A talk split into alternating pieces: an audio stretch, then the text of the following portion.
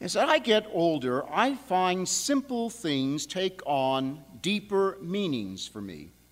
Take, for example, how the grass on our hillsides and our prairie have gone from the dead brown stuff of last fall and winter, first into subtle hints of green, and then, with the combination of the warmth of the sun and some rain, has deepened to lush green vegetation. Now, I realize this is a perfectly natural thing, of course, but still I find myself marveling at it and thanking God for it. It does it all on its own without any help from man and with no respect for man's timetable. It is completely outside of our control. And that is why Jesus used the image of a seed sown by a farmer and that of the mustard seed to describe the mysterious manner in which the kingdom of God emerges. If anyone knows what the kingdom of God is really like, it's Jesus. But he was constrained in how to describe it, since no earthly language can adequately convey the fullness of its reality. And so Jesus used imagery that man can understand, while at the same time pointing man to a whole new way of thinking. We are graced to receive the kingdom of God, but we cannot control it. We are graced to build upon it, but it follows its own internal logic. Some may slavishly work to deny it, try to prevent others from seeing its truth. Some may even try to destroy it with every kind of evil and violence that man is capable of. But in the end, they will all fail. The kingdom of God, says Jesus, unfolds its mystery according to its own timing. It is beyond man's control. Jesus, however, implied something else. Now, consider those to whom he explained the parables in detail his disciples. He handpicked those men and entrusted them with his authority to proclaim the gospel. And who were they? Fishermen. They were not the most educated of their day. At best, they had enough training to read the scriptures on Shabbos in the synagogue. They were not the movers and the shakers of their day. They were ordinary men trying to make a living, utterly dependent on the fickleness of the Sea of Galilee to raise enough money to feed their families. They had little to no control over the very elements they were dependent upon. And that is why they were the perfect men to be Jesus' first disciples.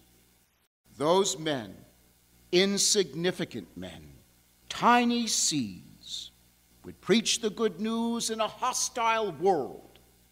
And the power of their word would leave their ancestral home and move into Rome itself, the center of the empire.